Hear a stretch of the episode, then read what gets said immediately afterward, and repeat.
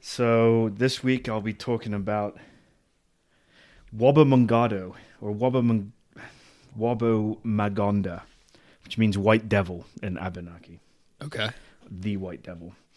So we're uh, back again. This time we'll do another English story of imperialism, but this one has a distinct American flavor and may possibly blur the lines between who should be telling the story, you or me. But I think it's uh, I think this is I think it's right that I do it. It's the heritage, right? Yeah.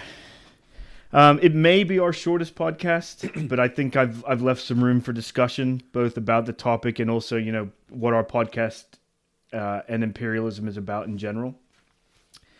So I'm going to talk about the 1759 raid, or you know you could read massacre of Saint Francis by Major Robert Rogers. I'll get a little into the backstory um, about the French Indian War, about Major Roberts, and, and most probably most importantly, certainly most importantly, the Abenaki people. I think it's Abenaki. It might be Abnaki. I'm going to say Abenaki, and if I'm wrong, someone can tell me, and I apologize. Yeah. Email us at interventionpod at gmail.com. So you and I texted a little bit about kind of my struggles in writing this. You know, I think I rewrote this story about three or four times. Um, and, and, and through my research of this, I, I've thought a lot about like what our mission was in, in starting this podcast. Are we are we just trying to tell a historical story that is wrapped up in imperialism? Yeah. Or, you know, if so, I could just, you know, kind of go into the details of the French Indian War Right. um, and I will certainly highlight, you know, events that happened in the war, and you know, more specifically, events that led up to the massacre. But I think doing so would like kind of get away from the intent for you know us starting this endeavor. Um, you know, we're not historians; we're just two guys of the same political leanings, as I'm sure you've gathered if you've listened to our previous podcasts. And we're interested in the effects on imperialism of, of imperialism on people, and I think particularly indigenous and working people. Absolutely. Yeah. Yeah. I think that's right. And then to be able to like tease out, you know, the history and how that applies to us today and how like the legacy of imperialism, not to, you know, harken back to that book, Imperial Legacies or whatever too much. But yeah, like, so how does this history inform the situations that working people and indigenous people particularly face today i think Yeah. more than anything because not much has changed when it comes to imperial policy No, not a lot. Of, I mean, you know, in particularly, you know, as you probably gathered, I'm going to be talking about Native Americans in this, um, and you know, their struggles certainly did not end after this. What we're talking about here, no, It's- definitely not and I've got a, a little statement at the end about that. Um, and I think you know we're also interested in kind of like the driving force behind um, imperialism as well. And we kind of talk a little bit about that. You know, if I was to go into the history of the French Indian War, I would just basically be retelling the history of two imperial p- powers fighting over land for prestige and resources. And there'd be little to no respect given to the actual indigenous people of the Americas that were so easily ignored and forsaken by the imperial powers that invaded their land. Therefore, I've, you know, I've, I've kind of decided to try and tell this story by posing questions and, and that may have been at the forefront of the indigenous Americas Americans when facing, you know, effective annihilation if they didn't pick an imperial master. But I, I don't really know how well I've done that, um, but we'll see. And I, I think there's certainly enough for us to talk about. And and I think it's important to note that you know I, I can't and I haven't encompassed all indigenous peoples in this story. Yeah. Um, you know, they have their own distinct motives for their actions, and they certainly did not act as a collective. Well, I mean, if you look at just to that point, like if you look at like some kind of map with like names of different indigenous groups superimposed over the continents of North and South America, like the numbers of different peoples, cultures Yeah. that existed here is absolutely insane. So just to like reinforce the point that it would be impossible to tell a homogenous story describing all those experiences and That's things right. like that. Yeah. They're all it, it's they're different, and as I said, they all had their own distinct motives for their actions. They didn't act as a collective, and you know to treat them as one would be dismissive and disrespectful. So mainly, I'm going to be focusing on the Abenaki people. Um, we've mentioned this in previous podcasts, but to try and get an accurate viewpoint of the Abenaki people at this time, at the time of these events, is difficult. You know, their history was an oral history. Um, and most written accounts are taken either from Rogers' personal journals and publications, um, and these Not are biased at all, right? well, these are self-serving and aggrandizing. Um, he was known, or at least believed, to exaggerate his, his exploits, and therefore, you know, his account is questionable at best. Um, there's also histories written closer to the event by, I've got this in quotes, scholars such as Francis Parkman, who spent much of 1842 researching Rogers and whose work many colonial scholars based their research on. The problem with Parkman is that while doing a lot of research and obviously being well versed in, in the time, um, his research displayed the privileges of a white Protestant Yankee and typically described Native Americans as simple savages. Um, and then, you know, kind of third is, you know, even histories written by opponents of Rogers, uh, like Francis Jennings, they carry their own racist agenda. Um, and even while being more critical of Rogers, the criticism is not about what he did to the indigenous peoples. It's more that Rogers exaggerated and his, you know, his um, exploits were not as grand as he made them out to be.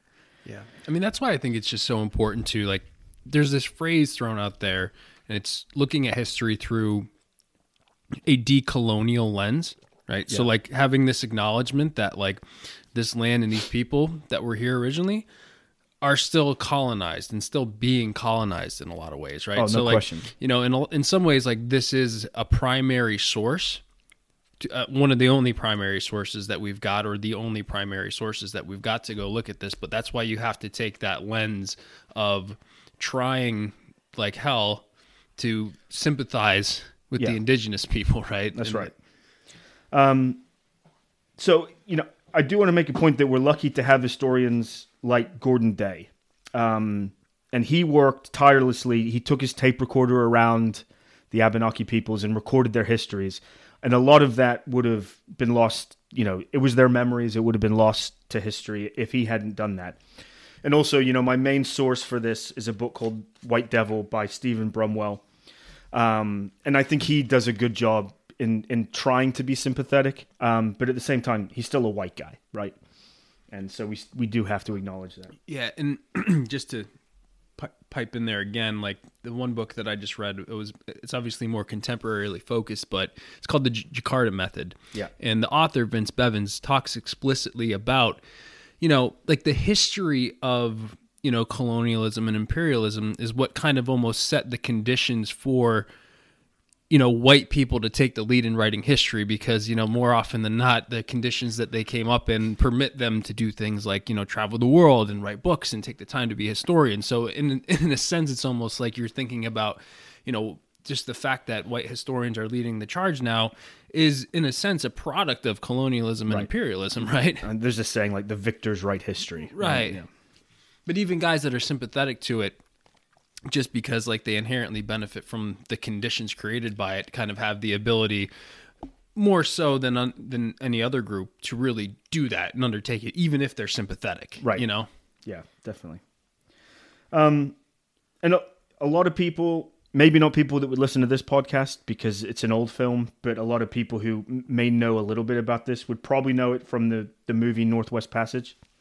So it's based specifically on these events, but Okay. you know, like much of Hollywood, it's not an accurate portrayal. It just paints Rogers as a hero and his exploits as you know, as as being, um, a, you know, a, a big turning point in in this war. Um, so like how john smith was a good guy in the Pocahontas, Pocahontas cartoon or something Yeah, stuff like that. right, exactly.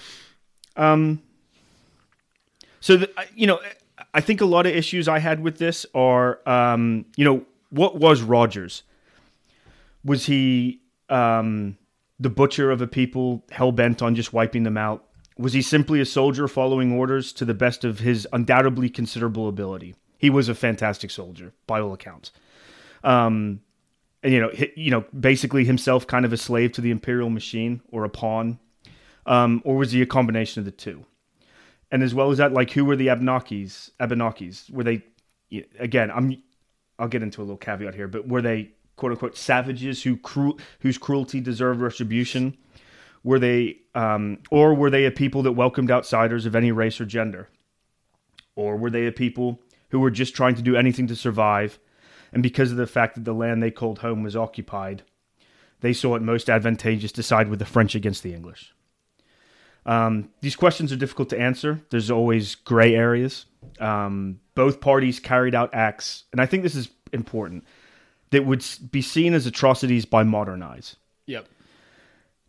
But doing so ignores the cultural traditions, especially those of the indigenous Americans.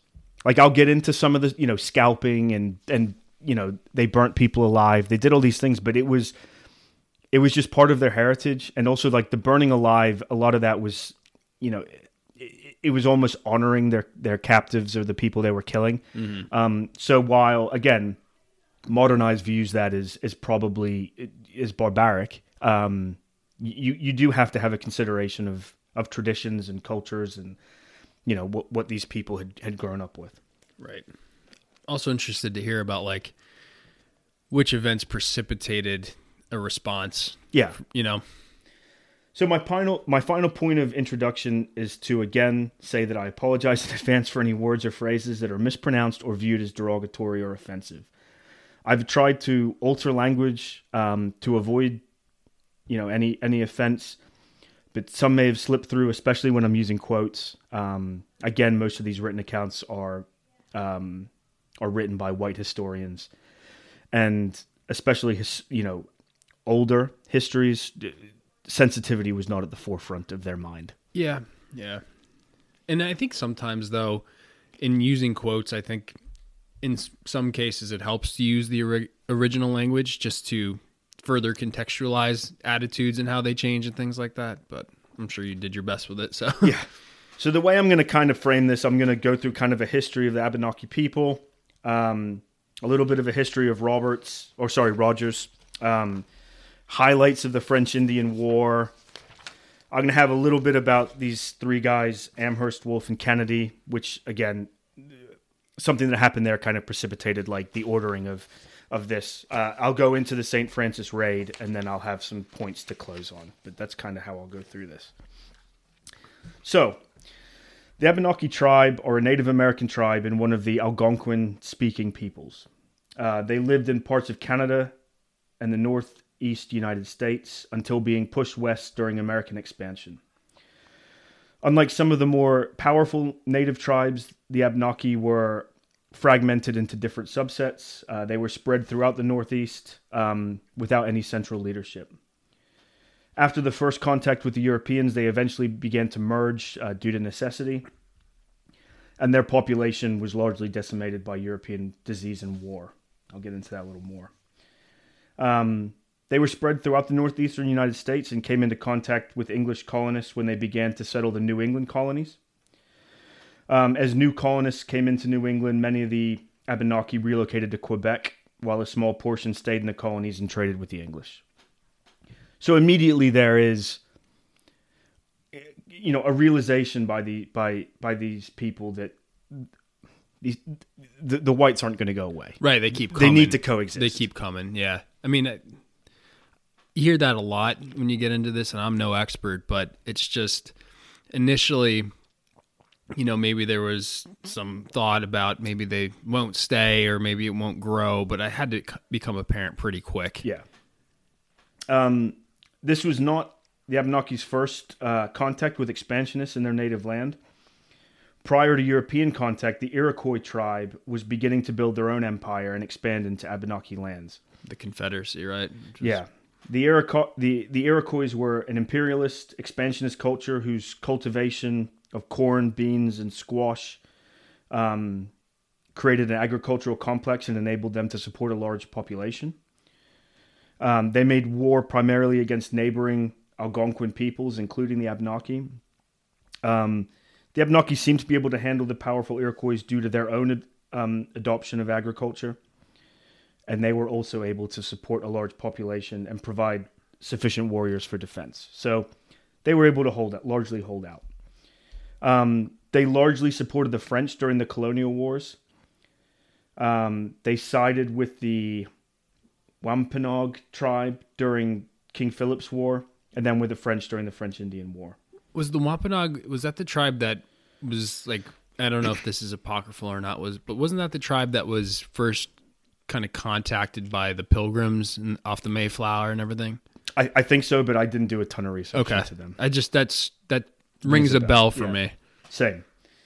Um, they showed, uh, you know, while they showed much courage and resourcefulness during the wars, they sided with the losers, the Yeah. French. Um, so this combined with two infectious diseases that ravaged their population pushed them farther north into what was called New France, Canada. Okay. The French, you know, I'll get it. I'll- I'll, mention this again in a minute, but the French were a little more sympathetic and probably a little better than the English, but still, they allocated two locations where the Abenakis could settle and live peacefully. So, while they didn't necessarily treat them as subjects, they also weren't equals. Okay. Yeah, because I think like the simplistic view that you get, like when you learn about the French and Indian War and like primary school in America, is you know it kind of frames the French, and again maybe my understanding and memory is off, as just like more like trappers. There wasn't they weren't as like settlement bound, I guess, So I'll, as the I'll British. mention this in a minute. It, it's it's in here, but um, the British treated the Native Americans as subjects. Mhm. The French treated them as allies. okay, So, yeah, I, I yeah, exactly. When you watch like what was that movie with um, Leonardo DiCaprio? Um, yeah, the French you're like I know which one you're talking yeah, about, I, I know yeah. exactly what you, what you mean. But um, no, I mean the French. You know, I don't get into a lot of detail, and like I said, I, I don't just want to recount the war, but I mean they had forts; they were well established in in, Right. in Canada. Um, so the Abenakis lived in scattered bands of extended families for most of the year. Each man had different hunting territories inherited through their father, and unlike the Iroquois, the Abenaki were patrilineal, so they, you know, their their lands were based on their father, and it was Okay. a, it was a male lineage. Um, bands came together during the spring and summer at temporary villages near rivers or somewhere along the seacoast for planting and fishing. Uh, the villages occasionally had to be fortifi- fortified depending on alliances and enemies of other tribes or of Europeans near the village. Um, the, their villages were quite small when compared to those of the Iroquois, uh, and the average number of people was about 100. So, I mean, I read a little bit, you know, it says they, they crafted dome shaped bark covered wigwams for housing, and, you know, it's kind of what you think. But when I get into, I, I don't think I mentioned this here, but like St. Francis, when they raided, when the, when Rogers raided St. Francis, they were surprised that there were like houses. right. It was like, it was, it was almost like a French or British settlement mm-hmm. where they were living. Well, I think that that was probably pretty common, right? In terms of like By 'cause they- this point, I think so, yes. Yeah, well, and these people coming in thinking that like they're like you said, quote unquote savages, and it's like, huh, this is civilization, quote unquote, right? Right. Yeah, exactly. So during the time we're talking about, many of the Abenaki people had relocated to St. Francis, um, and this area j- possessed a justifiably fearsome reputation. So this is a quote. Where is this area on the map? I'm sorry.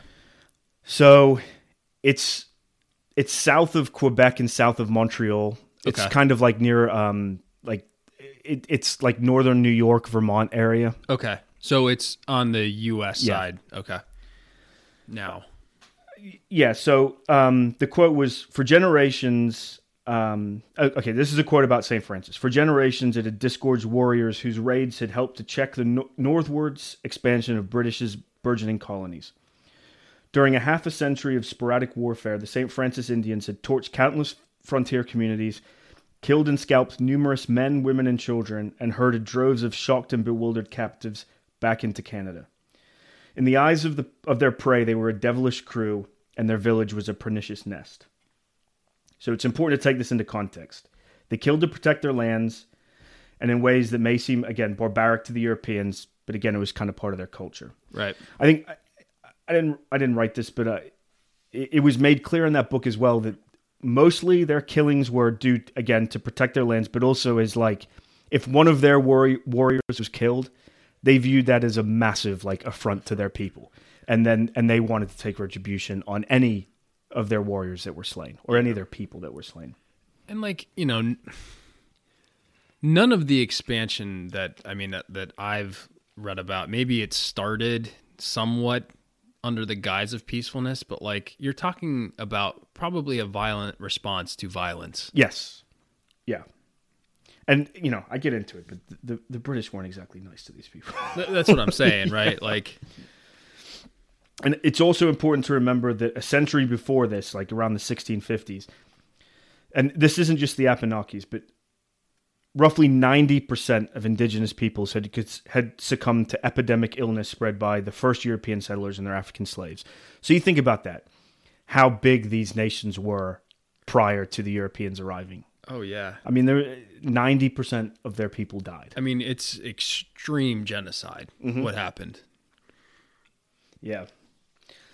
Okay, so despite the ferocious reputa- repu- uh, reputation of St. Francis, um, it was actually something of a refuge. And many Native Americans from the. Okay, I'm going to name a bunch of different Do your tribes best, here. Steve. Just uh, do your best. Sokokis, Coasucks, Missisquois, Winnipesaukis, Ossipes, Pennacooks, Pigwackets, Kennebecks, Androscoggins, and Penobscots, all called St. Francis home. Okay.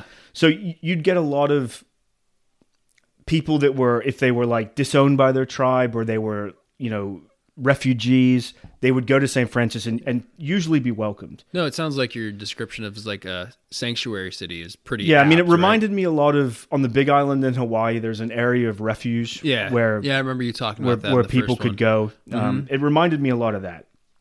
But as well as that, many captives brought to St. Francis ended up calling the place home and being adopted by the Abenakis. This included the chief of St. Francis, Joseph Louis Gill. He was the son of a captured New Englander, but he was adopted by the Abenakis and ended up becoming their chief. So, you know, they didn't really discriminate. They they welcomed all peoples in as long as you were willing to adopt their culture and their beliefs and you know their way of life.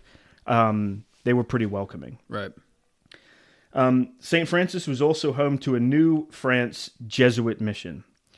Um, the Jesuits were preferred to the Puritans by many indigenous Americans due to their bravery and unflinching attitude when faced with martyrdom.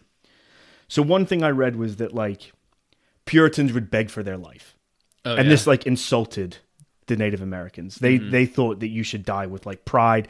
But the Jesuits didn't flinch in the face of, like, being burnt alive or all this stuff. And, and they, they valued that. they earn the respect in that sense. Yeah, but also, probably more importantly, the Jesuits did not force convert, converts to abandon all their customs, customs and beliefs. Although they were baptized by the Jesuits, the so-called they called them mission Indians. Um, they were a, they were allowed to retain their cultural identity. Okay. I mean, I guess it's a step, right? Yeah.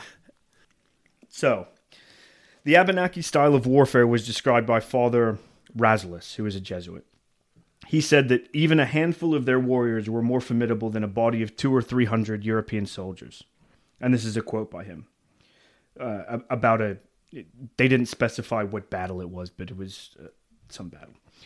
Our 250 warriors spread themselves over more than 20 leagues of country and on the appointed day on the on the appointed day they made simultaneous attacks very early in the morning in one single day they ruined all the english they killed more than 200 and took 150 prisoners while on their side only a few warriors were wounded and these but slightly so these guys i mean you know they had this reputation they were pretty formidable Yeah. And I guess that's where ultimately warfare and technology are going to kind of turn the tide here, right? Yeah, I mean, one thing that th- this book made clear is that they were pretty early adopters of not necessarily European warfare. Like they didn't line and just But the charge. tech. the technology certainly, like like guns, muskets, and things Right. like that. Yeah. Um, another important point as to why the Native Americans decided to side with the French was that they were viewed as independent allies, not subjects, like I mentioned before.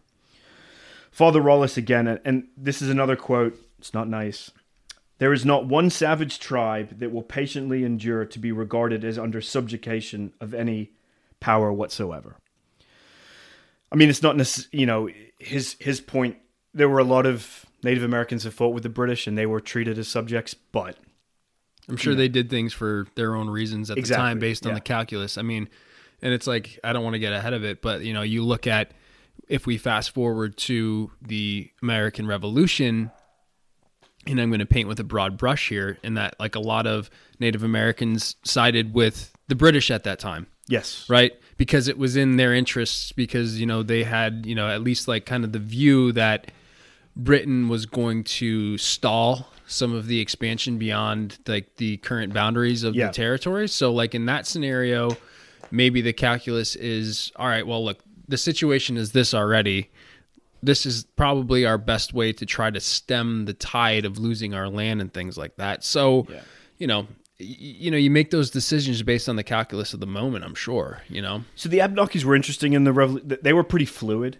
They would kind of not necessarily commit to one side or the other during the Revolutionary War. They were, I, I think, they were more supportive of the British at, for, at least at first because they again didn't want further colonial expansion into um, in, into their territories. But at the same time, they knew that for them either side was a losing battle. Right. Right. So, but they were pretty fluid. They kind of didn't commit either way. All right, so now to get on to Robert Rogers. So Rogers was an American frontier soldier who raised and commanded a militia force known as Rogers Rangers, which won wide repute during the French and Indian War. The Rangers were a unique corps of 600 frontiersmen who successfully adapted Indian techniques to their fighting. Rogers Rangers emphasized self-sufficiency, courage, stealth, and method, methods of camouflage. Like they didn't wear British uniforms, right? They Yeah. they wore a lot of them wore Native American dress. Okay. Um, they conducted numerous raids, scouting enemy, enemy positions, and they captured a lot of prisoners. Uh, they gained a reputation as the most colorful unit in the British American Army, and they were viewed as a precursor to like modern day special forces, particularly the Green Berets, who still read. Rogers produced these like Ranger rules, Okay. and a lot of them were like you have to be adaptable you have to do all this stuff and but so the green berets are seen as like they they come from these rangers Oh, really? Okay.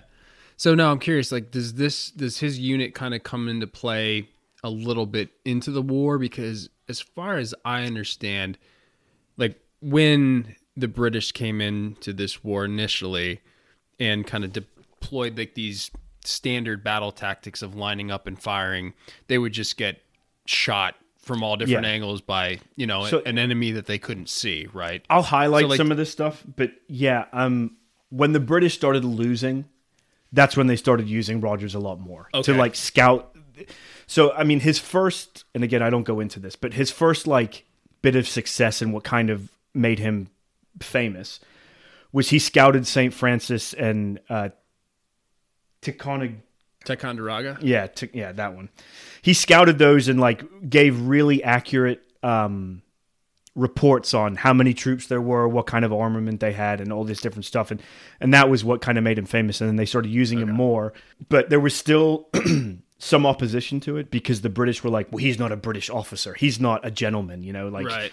he's just this uncivilized." guy that you know and and his rangers were supposed to be like unruly they drank a lot they did all this stuff Yeah. and so the you know it didn't stiff upper lip british like.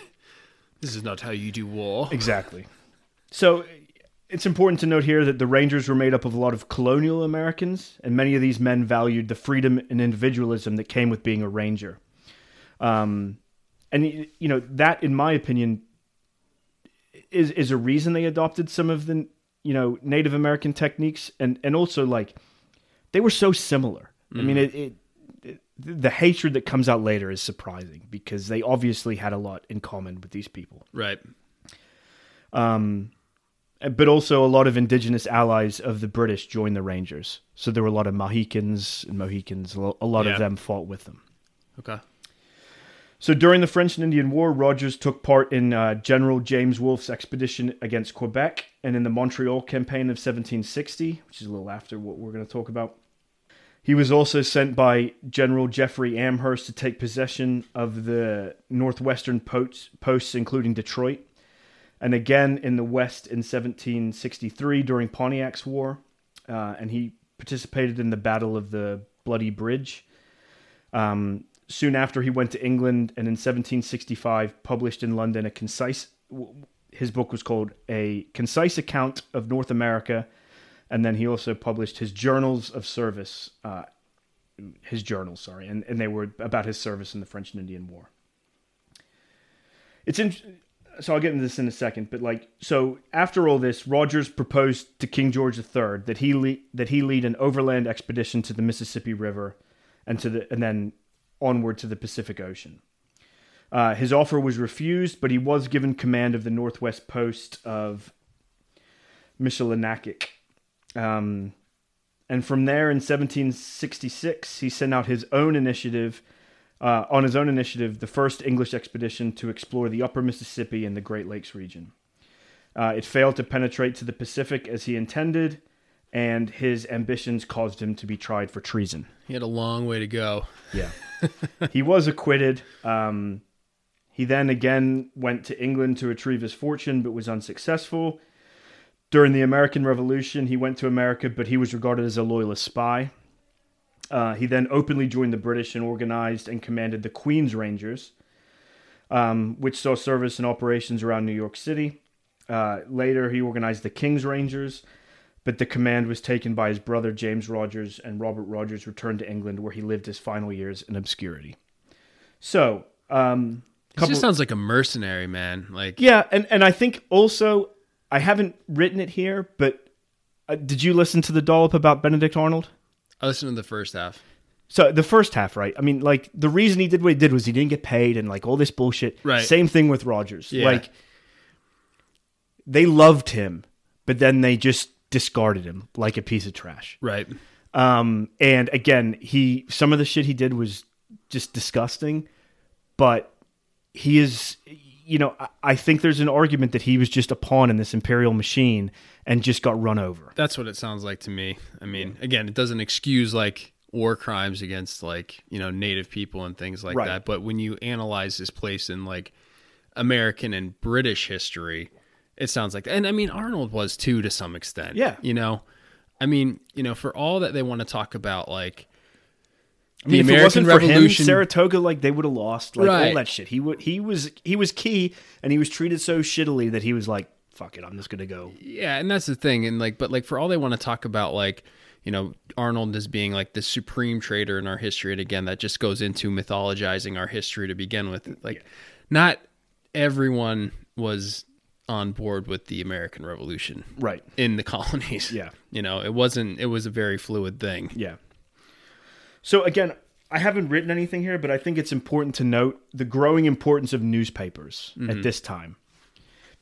And the newspapers portrayed Rogers as this hero. They loved him. And that really fueled his ego.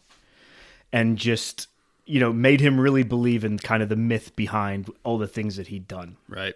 Um, and it also influenced some generals and some leaders in the British Army to kind of let him get away with some of the stuff, like I mentioned, that they probably wouldn't let a British officer get away with. Right. So, you know, you can talk about media today and all the bullshit that we have to deal with, but, you know, it started a long time ago. Oh yeah. As soon as they could print it. Yeah. So I'm gonna just gonna run through like quickly some kind of key points of the French Indian War and some dates, and I'll, I'll mention how they kind of. I'll go into specifics about what led up to this raid, but I'll, I'll just kind of go over this stuff quickly. So March 15th, 1744 to October uh, 1748 was King George's War, and this was a conflict over um, domination in North America, and it ended with no clear victor and the Treaty of Aix la Chapelle. Chapelle. Um, 1752 to 1753, agitation grows, tension between the French and the English over land and trading claims. There's some minor skirmishes. November to 17 November to December 1753, George Washington carries Virginia's ultimatum over French encroachment to Captain Legardeur de Saint Pierre de, at uh, Riviere Abu, and It's he re- long name. yeah, and he rejects it. May 1754, uh, Washington defeats the French in a surprise attack, and this is the first battle, and then he builds Fort Necessity. July 1754, the French take Fort Necessity. July 1754, Washington blames for the loss of Fort Necessity and resigns. and he later returns as a volunteer under British authority. Uh, June 1755, the British cede Acadia, which is Nova Scotia. July 1755, the Battle of the Wilderness. British General Braddock's forces are defeated near Fort Duquesne in Pennsylvania, uh, leaving the backwoods of British territory undefended. That's the battle that I think about when I think about the British, like kind of marching out openly and Yeah. getting fucking slaughtered. Braddock got fucking destroyed. yeah, he got fucking killed, didn't he? Uh, no, he Or loses. he got he got wounded and lost his horse out from under him or something. Yeah. Um, July 1755, British uh, Colonel William Johnson arrives at the Great Carrying Place uh, to build a fortified storehouse. Work was already underway, led by Captain Rogers, uh, and Colonel Phineas Lyman takes over to complete construction of Fort Lyman, which would later become Fort Edward. August 1755, William Johnson arrives at Lac du Saint Sacrament and renames it Lake George, and begins work on a fort, uh, fortification to be named Fort William Henry, which is important. Um, September 9th, 1755, William Johnson's forces are engaged in several battles that would collectively be named the Battle of Lake George. this would include uh, the Bloody Morning Scout, an ambush that resulted in the death of British Colonel Ephraim Williams and Mohawk King Hendrick. A later engagement would be called the Battle of Bloody Pond. Uh, Johnson's forces win the day by making him and, and made him the first British hero of the war. So May 1756, there were declarations of war, and it was the war was official between Great Britain and France. Um, August 14th, 1756, Fort Oswego. Uh, French capture the fort on the banks of the Great Lakes. March 1757, St. Patrick's Day attack on Fort William Henry ends with French defeat. August 3rd through the 9th, 1757, Fort William Henry. Um, the commander in chief of the French forces, uh, Louis Joseph de Montcalm, uh, lays siege to Fort William Henry, and Colonel Monroe surrendered it. So after this, this is important. This is this leads. This is one of the main factors in, in what leads to this St. Francis um, raid. And this was, if you've seen Last of the Mohicans, uh, it's it's kind of dramatized there. Okay. So the French agreed that the British could leave. You know, you know, it was all about like civility back then, right? So even the defeated forces, they were allowed to leave in their colors and march out, and and they, as long as they surrendered their arms As long as they, They were, were white. and white, yeah. um, the Abenakis and the other Native American tribes that were allied with the French, like, would not allow this because of the Yeah. the what they'd suffered. So they massacred a lot of the British, Right. and the British just they were obviously pissed about this, right? Yeah. And that's like a difference in customs. Exactly. Right. Yeah. So again, it, it goes back to what I was saying earlier. Like, they do not. fr- From what I read, basically, when they fought, even when they fought each other, the native there weren't a lot of casualties. There were, mm-hmm. you know, because I, probably because of the the weapons they use and other things. You know, there'd obviously be deaths, but there weren't. They weren't as numerous. So when they view it was like catastrophic when they lost a lot of warriors and they Right. wanted revenge. Right. So that's why they did what they did after Fort William Henry. Makes sense.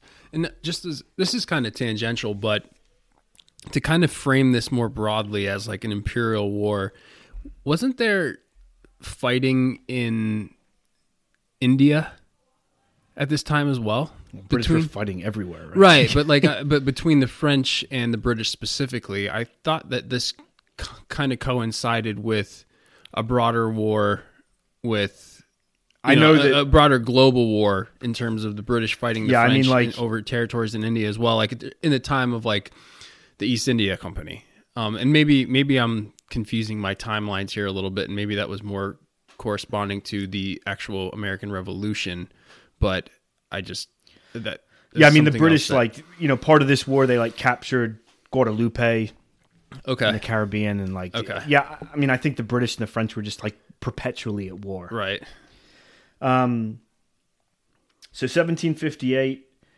General James Abercrombie and Lord Howe assemble a force of 16,000 men on the south shore of Lake George. On July 6th, the force arrived at the north end of the lake and proceeded to head to towards Fort. They called it Carillon. Uh, you called it Ticonderoga. Yeah, Ticonderoga. That's what. It, yeah. So they attacked the fort on, fort on July 8th, uh, taking a great number of casualties. The day ended in defeat for the British and a victory for Montcalm, defeating Carillon, um, and Lord Howe was killed. Uh, July 25th, 1758, Louisbourg. The British seize uh, Louisbourg, and that opened the route to Canada. Sorry about all these dates. It's kind of No, I'm just trying to run through this. It's Shit. helping the chronology. Uh, August 27th, 1758, the French surrender Fort uh, Frontenac on Lake Ontario, destroying their ability to communicate with their troops in the Ohio Valley. October 21st, 1758, the British make peace with the Iroquois, uh, Shawnee, and Delaware Indians. Sorry for the word Indians there. Uh, November 25th, 1758, the British recapture Fort Duquesne and rename it Pittsburgh. Fort Pitt. May 1st, 1759, uh, the British captured the French island of Guadeloupe in the Caribbean. Uh, June 25th, 1759, the British take Ticonderoga. Is that right? Yep. Okay, good. Uh, July 25th, 1759, they take Fort Niagara. Uh, the French abandon Crown Point, and the British now control the entire western frontier. Uh, September 13th, 1759, British win the Battle of Quebec. Montcalm and Wolfe, the commanding generals of both armies, both die in the battle. Okay. Uh, May 16th, 1760, the French siege of Quebec to try and reclaim it fails. Uh, September 8th, 1760, Montreal falls to the British. Uh, letters are signed finishing the surrender of Canada. September 15th, 1760, the functional end of the war. The British flag is, flag is raised over, raised over Detroit, and that effectively ended the war. 1761, the British make peace with the Cherokees. September 18, uh, 1762, the French attempt to take Newfoundland and fail. And February 10th, 1763, is a Treaty of Paris. All French possessions east of the Mississippi, except New Orleans, are given to the British.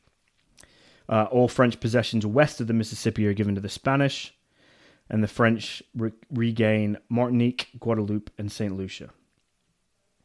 So it's kind of, you know, just a quick run through of the French Indian War.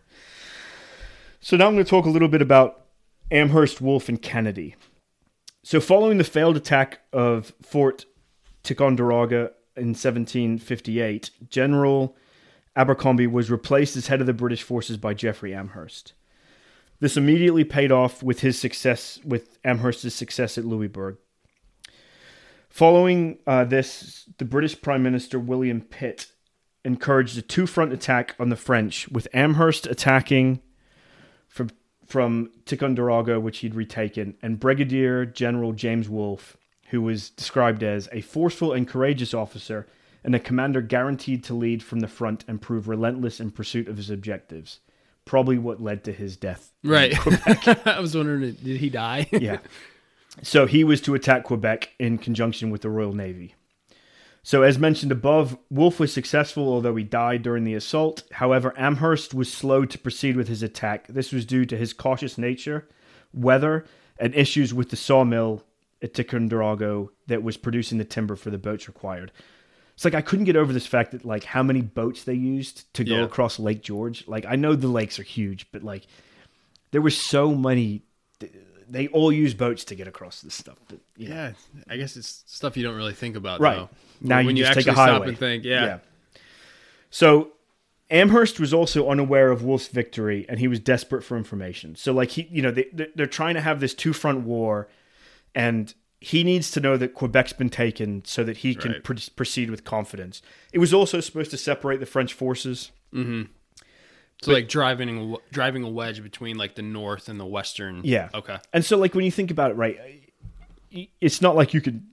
Excuse me, not like you can text somebody and be like, "Hey, man, like, hey man, we fucked fucking him up won." up here. Yeah. So he's desperate for information. So, uh, so to communicate with Wolfe, Amherst dispatched Ensign Hutchins to tell Wolfe of their victories and to report back with news of how they were, how the uh, attack on Quebec was going. However, due to enemy patrols, distance, and weather, this took too long for Amherst. And because of this, he sent uh, Captain Quinton Kennedy with a dispatch for Wolfe, instructions for the British Eastern Native American allies, and also with a bribe for the Abnakis. Okay. So the bribe was basically like it, it said the way Amherst described it was like if they sit on their tails, we'll leave them alone. So he was like, we just want them to sit this out. We don't want them to take part and all this. You know, we just don't do anything and and we'll leave you guys alone. so uh, an important point of this is um, Kennedy was to do this undercover. Mm-hmm. So he wasn't wearing a uniform. It was just like he was a guy walking through and, and doing this stuff. Right. But he was captured by the Abnakis near St. Francis and he was taken as prisoner. So they were viewed as spies, and in the eyes of the French, they could be hung because this was a war crime at the time. Right. You couldn't have spies. Um, or it, it wasn't gentlemanly to have spies, right? Right. So, so, So um, either side would have hung a spy that they caught. yes. Yeah. So, again, as was tradition at the time, if you took an officer, they were to, to as, as long as they surrendered their arms, they were to be allowed to leave, you know, peacefully and and and whatever. The Abenakis burned them. No, they didn't burn them, but they were taken um, captive. And and Kennedy was with I forget how many, but he was with a lot of uh, Mohican comrades, so Native Americans as well. They were taken captive, and they were transported into Canada, and they were clasped in irons. So Kennedy was made to wear you know Oh. handcuffs or whatever.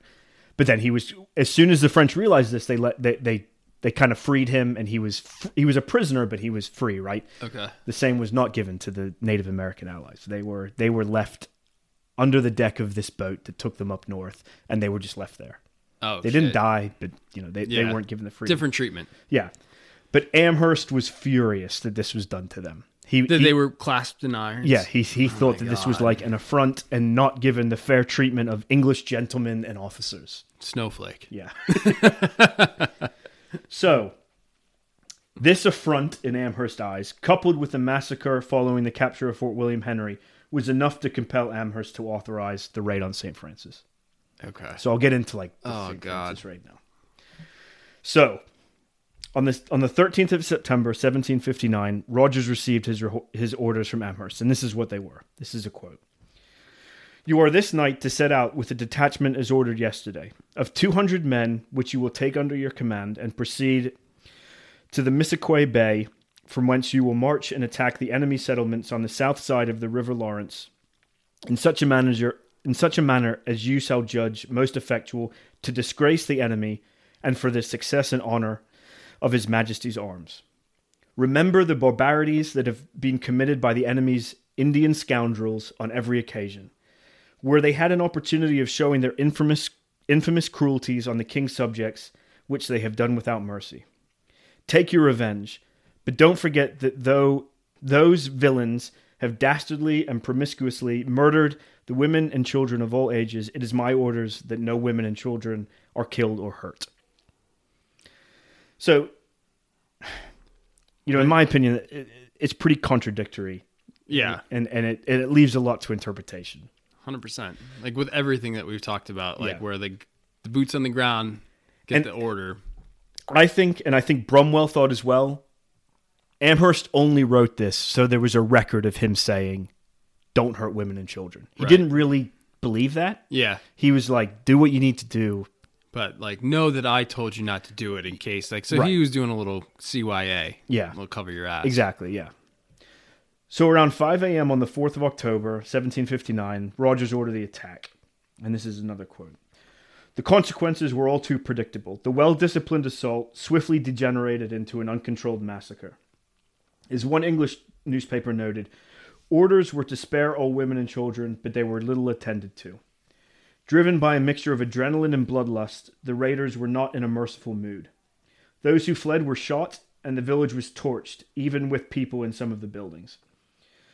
Um, so I'm, that's the end of the quote. The Rangers also stole and took scalps. Uh, Rogers claimed they killed over 200, but the number was actually closer to 30. But approximately two thirds of the 30 were women and children. They also took six prisoners, including the wife and two sons of the chief Louis uh, Joseph Louis Gill. Um, as they fled the slaughter, the Rangers were hampered by freezing temperatures, difficult terrain, and pursuing enemy forces. Many starved, and they resorted to cannibalism. One of the victims was the chief's wife, who, despite being a prisoner and she had helped her captors forage for food, and you know, so they resorted to cannibalism. Right? I mean, it's pretty terrible. I don't want to pretend I've ever I, I I've ever been in a situation where I'm starving, so I don't know what I would do. Yeah. But to the Native Americans, like cannibalism is less than human. Like Yeah. once you do that, that there's no coming back from might that as well die. and they can do whatever they want to you Yeah. basically you know that was like the worst thing you could do in their eyes Yeah. um what Rogers didn't know was that prior to the raid, the French had called all fighting aged Abenaki warriors away from St. Francis to set up an ambush for Rogers. They had just gotten the location wrong. So basically, they'd set up an ambush, but they'd set it up where they'd caught Kennedy because they thought Rogers would follow the same path, Right. and he deviated another way. And just ended up slaughtering or you know, So it was just yeah, there were no warriors there. So like when they so he said he killed 200 the, you know, a lot of people say that that's part of Rogers exaggeration of like what he always did, but you know, it may be that like he had scouted the village and that was how many people lived there, so that's what he thought he'd killed. But in actuality, the majority of the village was gone. oh god. Um, also, um, which this is another point that like saved a lot of people was the night prior to the attack. Saint Francis had been celebrating. Well, sorry, this isn't the part, but this Saint Francis had been celebrating a likely wedding. Um, Rogers described it as like a war dance, and that they were all drunk. But uh, from what I read of like French accounts and you know Abenaki oral history, was it was more likely a wedding Uh huh.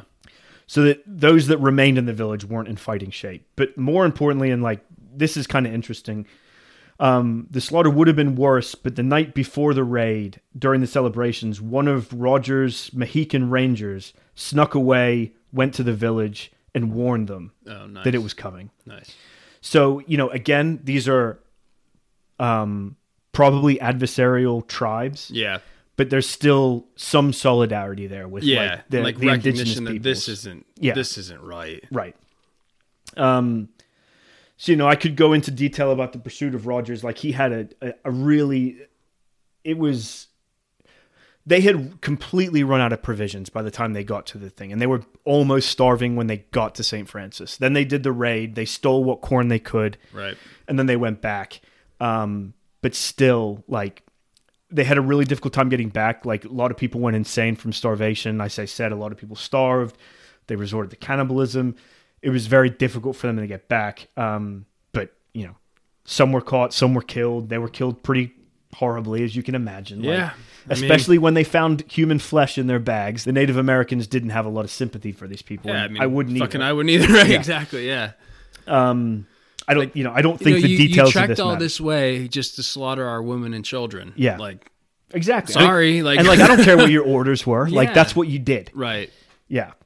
So, you know, my questions are more about like what drove the hatred of these like conquered peoples, right? Yeah. So I got like the Rangers.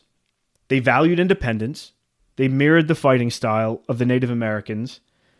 So were they just like tools? I mean, you go through and and they say like in Rogers' accounts, they he claims they walked into this into St. Francis and there were 600 English scalps floating in the wind.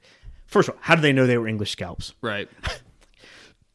and is again this is just an exaggeration so were these people just like imperial tools again and and just driven by the hatred of like the increasing press and the press um you know obviously denigrating the indigenous peoples and especially the abenakis.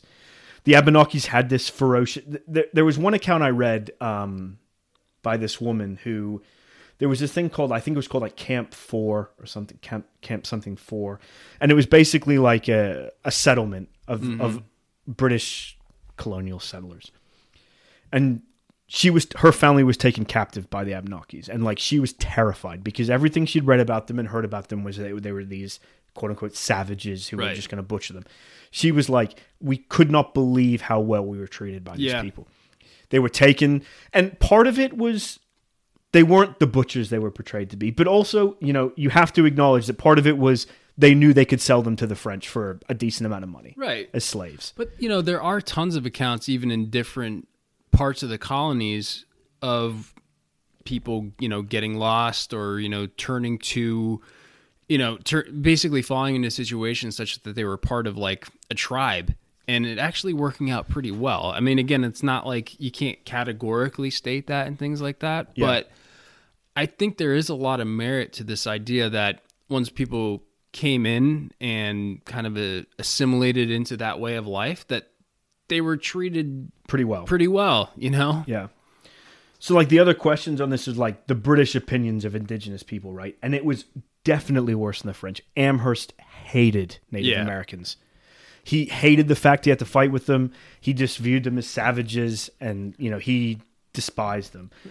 I think, th- I mean, but I think the entire ideology that allowed for such a violent expansion westward was predicated upon a view of indigenous people similar to, you know, black black slaves that were brought over Yeah. as subhumans, right? Right. Like how Oh, could no you question. how could you and again this is like kind of like probably the genesis of that but again i think it goes into and i think it ties into your question a little bit which we should get back to but that whole idea is predicated upon and it's built upon even in like the minds of like you know quote unquote like average people in the colonies that like these are subhumans so they can be treated as such Yeah, and, and what surprises me there is like the Rangers obviously didn't view them like that. right.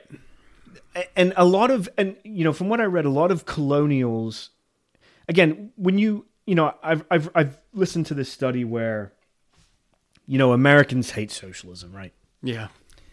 And a lot of that is due to basically the majority of people that came here were the most individualistic of all the yeah like the scotch irish like Yeah. individualistic And so they valued that. Puritan, and they yeah. valued that in the Native Americans. A lot of the colonials. Like the Mm-hmm. British were just the British. They you know, again, viewed them as savages and all this stuff. But I think there was a respect and a admiration by the more colonial and, and certainly more adventurous colonials. Um and when I say colonials, I just mean like settlers. Yeah. you know, that, that came here towards the towards the indigenous people, and and and that's why it kind of surprises me, especially the Rogers, that they were so brutal. Yeah. But again, it's just like again, bloodlust and all this stuff. I think gets up and Well, and I think ultimately, like, I see your point about how that may have created some kind of identification with that way of life and things like that. But I do think that there were one, like, probably more communal bounds within, like, or communal kind of practices within those communities. Not, Yeah. again, I don't want to paint with a broad brush that probably was a little bit foreign. And then, especially, but that individualistic drive for private property that Yeah. ultimately was kind of weaponized. Yeah. You know what I mean? In terms of the expansion, I think was ultimately just a more powerful driving force right. Than any kind of identification that they had because as as you know as the tide kind of grew with more and more people coming over you know the the drive for land and private property and expansion i think would have subsumed any kind of respect Yeah. or cons- consumed any kind of fair. respect that they had Yeah. and especially when you had that that ideology of inferior inferiority that you could have applied to these people who were different Right. you know we hate different people. yep So the next kind of question I've got is like the French opinions of indigenous people. And again, I, I think they were more sympathetic and, and, and you know, certainly better than the British, but they were still they were still pretty fucking bad. Like and they, they certainly didn't think of the Abenaki's best interest. It was all about protecting their interests, right? for sure So, you know, they knew this raid on St. Francis was coming. They didn't leave any warriors back to defend the village. They just, you know, left them. But anyway. yeah And then the, the last point I have is like the fate of Rogers, which we've talked about, and like, you know, the similarities with Benedict Arnold.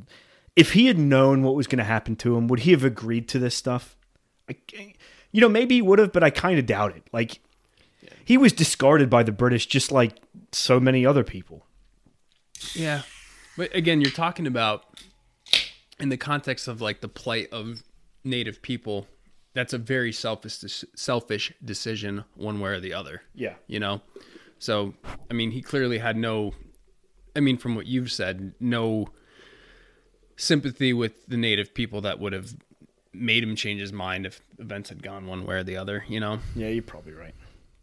I just, you but know, I do think from what you've said that, and again, this goes into the conversation. I know we touched on this like in, like when we talked about Vietnam briefly. I know we didn't do a podcast on it yet, but just, you know, it's hard to, it's hard to pin blame on individuals just as much as it's hard to give like credit to like quote unquote great man in the in history. You know what I mean? Yeah. There's much broader forces at work yeah, you know so while like the guy would be applauded if he had you know chosen a different course and things like that he probably was just a soldier caught up in the Yes. machine Yeah. that was growing at that time yeah, you know so like you know fuck his decisions and stuff like that Yeah. but you know it, it's it, it is hard to you know just analyze that person without taking into account the societal forces that were growing at that time yeah. you know Yeah.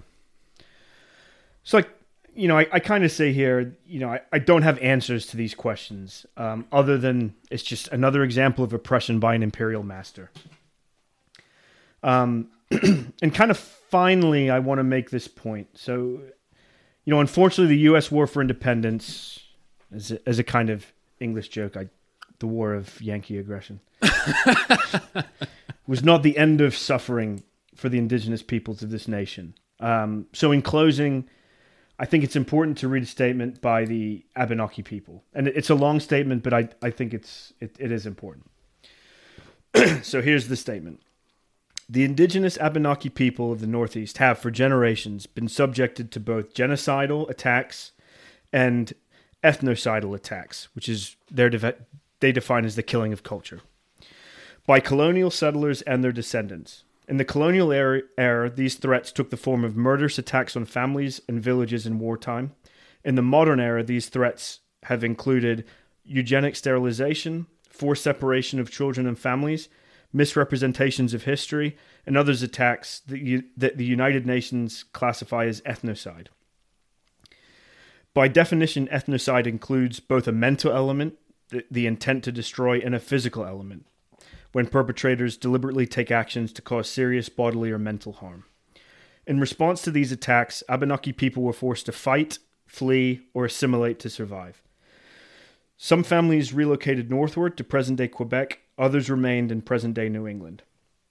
Knowing this history, we, we recognize and respect the presence and sovereignty of Abenaki citizens of the Odanak and Wolinak First Nations in Quebec. We also recognize and respect the sovereignty of our Abenaki neighboring nations throughout our territories who, despite centuries of challenges, are actively seeking to reconcile with the colonial settler communities around them. We are not in competition with any of these peoples, and we welcome peaceful interactions with all of them, provided there is mutual respect. As a sovereign nation ourselves, we will always assert our rights to support our citizens wherever they choose to reside. We will continue working for the benefit of Nulhegan citizens and all Abenaki people while educating the communities in which they live. We must do this for the survival and security of our tribe and for the next generations to come.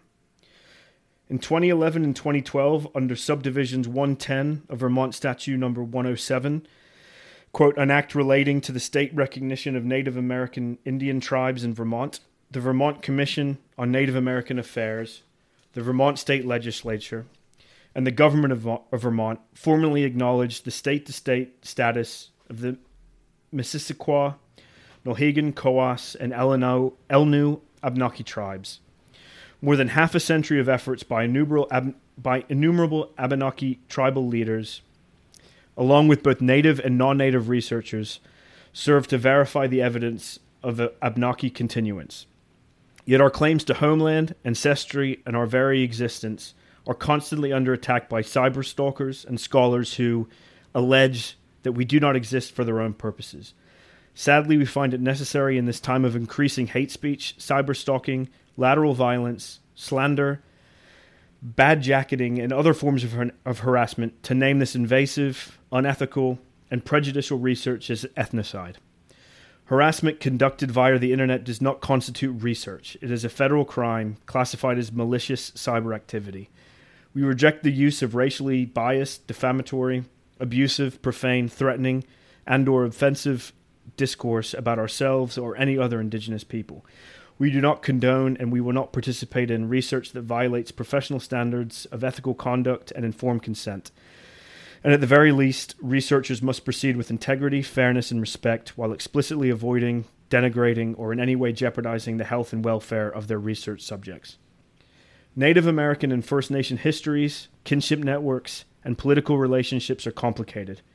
No individual or agency holds the authority to validate family histories or dictate what exactly constitutes indigenous identity.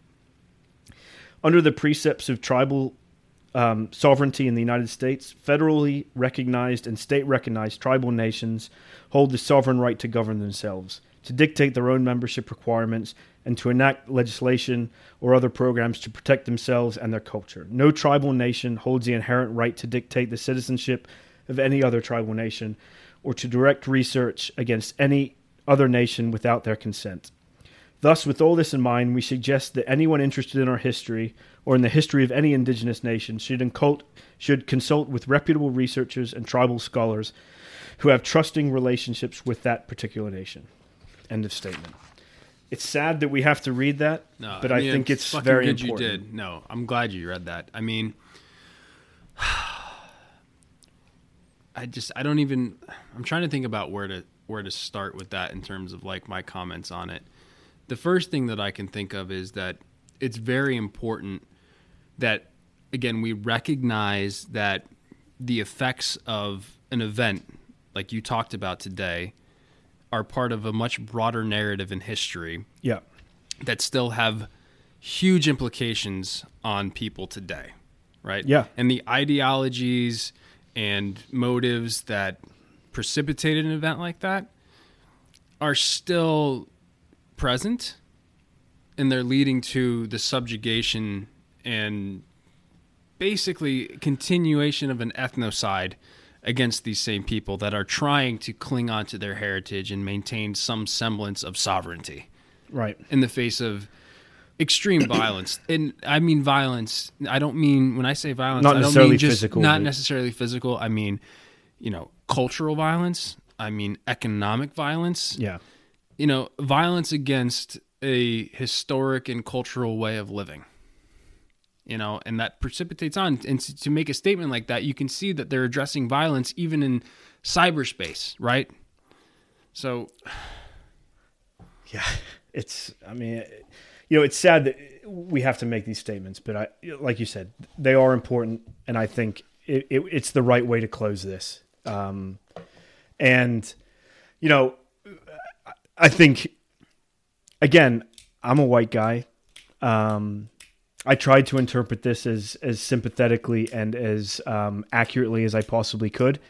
Um, but uh, if any Abnaki citizen were to hear this and and would like to clarify or you know correct us on anything, I'd be more than happy to. You know, we would we would certainly welcome having conversations and and getting their side of the story because again, we're just two white dudes telling a story here, and um, we, we would like uh, appropriate cultural cultural representation of, of any story that we tell. Absolutely. No, like obviously we're extremely sympathetic to that and are again are just trying to do I think our part to combat those histories which only serve to erase the history and to glorify this you know again you know rogers you know maybe he was just a he was an imperial pawn but again if if you look at most things it just glorifies this guy and and what he did. And that is ignoring a whole nation of people. And and that's not accurate.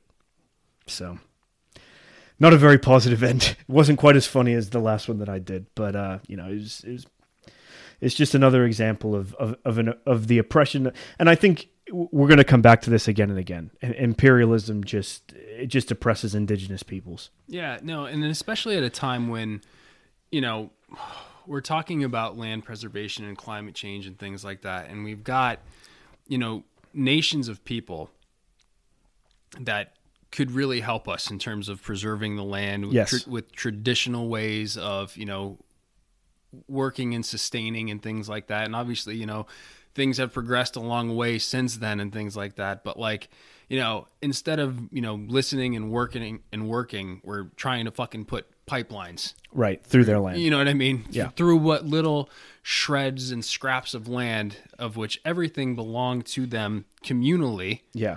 in a lot of ways, Yeah. you know, and we're, we're, we're trying to take that still. So it's got to stop. Agreed. All right. Well, right. Thanks everybody. Thanks for listening, and uh, let us know if you have any thoughts. interventionpod at gmail.com. And if you shoot us an email, we'll shout you out in our next episode. Thanks.